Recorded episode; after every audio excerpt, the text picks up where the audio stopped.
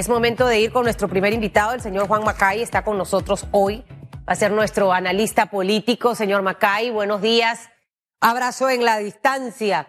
Un viernes para analizar la asamblea a mí me da pereza, pero sabe, toca, ¿no?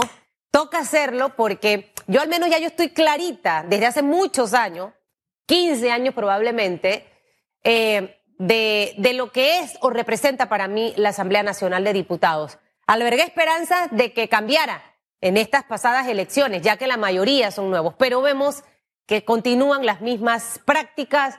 Eh, la última cereza del pastel, por llamarlo de esta forma, fueron los 22 millones de dólares, que no es una aprobación de un crédito extraordinario según comunicado de la Asamblea, sino una reasignación de fondos que ya estaban contemplados en el 2020. Lo que al final queda en tela de duda realmente es si es necesario manejar esto, esta ya es otra planilla, la 002. Manejar estas cantidades de dinero para, para planillas. Aquí tuvimos a Juan Diego Vázquez y él planteaba otras opciones como diputado. Hay que ser más efectivos y eficientes hasta con el uso del personal. Eh, ¿Por qué de repente tener 40, 50 abogados cuando puede ser un grupo más pequeño para toda la Asamblea Nacional, como hacen otras empresas? Por ejemplo, Metco. Buenos días. Muy buenos días, Susan, y pronta mejoría para Hugo. Felicidades a ti, a Hugo y a todos los periodistas de Panamá. Yo creo que el periodismo, eh, aparte de que requiere una, una gran voluntad, una gran cuota de sacrificio, también requiere una cuota de sapiencia y a veces saber cuándo decir y cuándo callar. Precisamente eh, también por felicitar a Mayín Correa, de quien te referiste ahora, que también es periodista, así que el día que la tengas, eh, reciba sus felicitaciones ella también.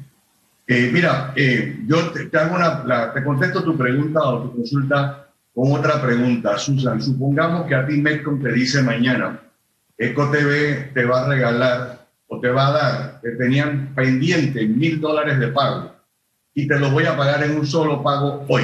Eso significa que tú vas a correr a comprarte un nuevo carro, una nueva bicicleta o a irte de viaje por un Yo no, yo no. No, claro que no, nadie en su sano juicio lo va a hacer. El hecho de que ahora te digan que no es un gasto nuevo, sino es un traslado, no significa que hay que gastárselo porque se lo están gastando, están haciendo una inversión en una remodelación, en gastos dentro de la asamblea que no son imprescindibles. Tú sabes que sí es imprescindible, Susan, es imprescindible, personas que nos están escuchando, es imprescindible que hagan las leyes que la gente necesita, no las que ellos quieren hacer para ganar votos, no las que ellos quieren hacer para conseguir fondos del, de, del erario público, público, no de la asamblea. El hecho de que ellos estén ahí no significa que deben tener una carta blanca para gastarse los fondos que la mayoría del pueblo panameño invierte en el país.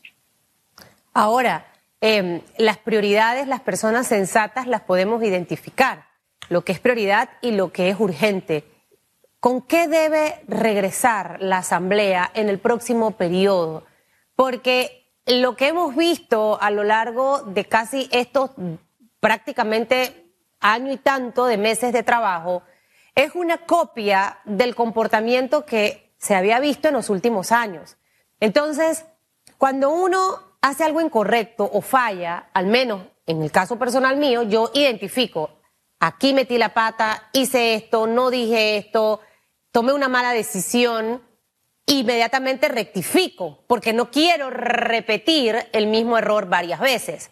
Pareciera que a la Asamblea sí le encanta repetir lo mismo y seguir decepcionando a la población panameña. Entonces luego piensan que son campañas mediáticas de los medios de comunicación, que tienen una mala intención, como decía el comunicado, pero al final no se dan cuenta, eh, señor Macay, que con sus acciones ellos están contribuyendo a aumentar los negativos y debieran regresar en el próximo periodo con una actitud distinta, un modelo de gestión diferente. ¿Qué, recomendaría usted, siendo un analista político, a la Asamblea para ver si ahora sí levanta imagen y no con presupuestos millonarios para un experto que, entre comillas, le va a mejorar la imagen? Mira, tenemos, eso que acaba, eso acaba de decir hasta risa, ¿verdad? Porque, y es una lástima, ¿no? vemos una rectora de una universidad que ha contratado o va a contratar una persona para que le haga asesoría de imagen. Y la lotería quiere gastarse plata para promover que la gente eh, se endeude para comprar lotería. Eh, o sea, es un círculo vicioso. Y asumimos que es que los eh, asumen que las personas que estamos viendo en televisión somos borregos. No, hay mucha gente pensante. Tú eres la excepción, Susan Elizabeth. La gente, mucha gente no piensa como tú. Los panameños sencillamente nos vamos en la fiesta y aplaudimos todo lo que nos toca a nosotros. Y mientras, repito la frase que he dicho en varias ocasiones, la gente cree que mientras no me cojan es legal. Y no, lastimosamente el sistema judicial en Panamá pareciera promover eso. Eh, hay mucha gente que debería estar presa y sencillamente nos quedamos montados en esos eh, andares, vamos a decirlo de esa manera, judiciales. Tenemos que hacer un cambio en la constitución porque no es justo que sea la Corte la que investiga o juez juzga a los diputados y los diputados los que juzgan e investigan a la Corte, porque es que de esa manera nos tomamos los tragos, jugamos dominó y el resto del mundo que nos espere. Yo creo que llegó el momento en el que uno tiene que pagar y asumir las consecuencias de una mala gestión pública. Hay eh, personas dentro de los diputados que están haciendo un buen trabajo, pero Susan, yo te diría, no pasamos de cinco o de seis o de Así es, así cuando mucho. ¿Por qué no lo hacemos todos y por qué no los aplaudimos a ellos? Eh, yo creo que la culpa en parte es de nosotros.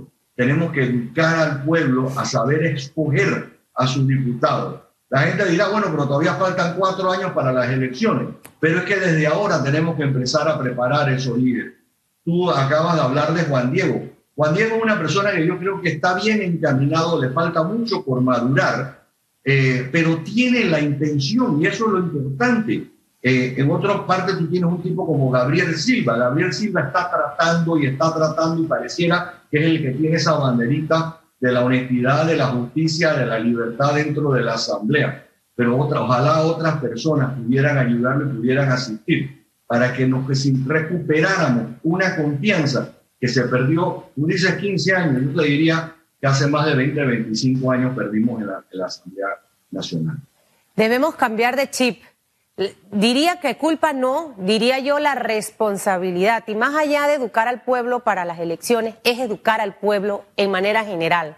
La educación es la solución absolutamente para todo. Cuando tú educas bien a un niño, ese niño, y lo formas bien, ese niño va a crecer con ganas de, de, alcanzar sueños, va a aspirar cosas buenas, le vas a enseñar a que no dependa de nadie para poder lograr sus sueños, eh, le vas a dar las herramientas para que pueda salir a ese mundo preparado.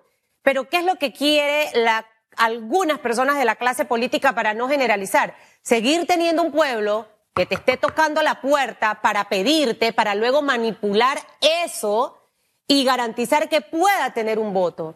La gente ya tiene que cambiar de chip. Yo no quiero tocar la puerta todos los días. Yo no quiero tener comida hoy y dentro de tres días no tener comida y volver a tocar la puerta. Yo necesito tener las herramientas para tener la nevera que quiero en mi casa llena de comida, para viajar donde quiero viajar por mis propios recursos, sin depender de un político. El político que te dé las herramientas, la educación, eh, oportunidades de beca, eh, negociaciones entre universidades y centros de estudios afuera para hacer intercambio. En eso es que tienen que estar enfocados nuestros políticos, ver eh, cómo en realidad todas las, las riquezas de este país llegan a todos. Pero pareciera, señor Macay, que ellos están en otro enfoque y otro enfoque muy distinto al del presidente Laurentino Cortizo. Sabemos que son tres órganos independientes, ejecutivo, judicial y, el legislativo, pero en este caso Laurentino Cortizo como líder de nuestro país no, no, no debiera como llevar esa, esa batuta de liderazgo en estos órganos también para definir prioridades. ¿Usted qué piensa que la gente ve que se están dando por acá, que están recogiendo para ayudar y allá se despilfarra la plata? Pero ahí en redes eh, circuló la semana pasada y antepasada, la semana pasada principalmente, perdón, eh, el tema de que hay 22 millones de dólares para que se los gaste la Asamblea, pero hay que pedir plata, eh, eh, recoger plata, recoger fondos en la calle para poderle mandar asistencia a quienes lo están necesitando en el área de Chiriquí. Ojo, y lo de Chiriquí no ha acabado, Susan, eso se lo advierto. Uno, acuérdense que Chiriquí es la, la granja de Panamá, de donde salen las hortalizas, las frutas, las verduras. Eh, solamente están saliendo ahora mismo del área de Boquete. Y si la próxima onda tropical que está estacionada ahora mismo en el Caribe vuelve a repetir, volvemos a tener problemas dentro del área de Chiriquí. Laurentino Gordicio eh, se enfrenta, y lo hemos conversado en este programa en varias ocasiones, no solamente ahora dos PRDs, porque había un PRD en el Ejecutivo y un PRD en la Asamblea. Ahora tenemos el, el ya no es ni siquiera, podamos decirlo, el PRD, sino se está estableciendo un gobierno castrista en este, en este país, donde la policía hace y deshace lo que le da su santa y real gana, y lo, mucha de la gente los, los aplauden, porque lo que quieren es la mano dura eh, yo, eh, mira, yo no sé, yo creo que eh, Laurentino Cortizo, Nito Cortizo, es un, sigue siendo un líder, sigue siendo un líder más afuera del partido que adentro del partido.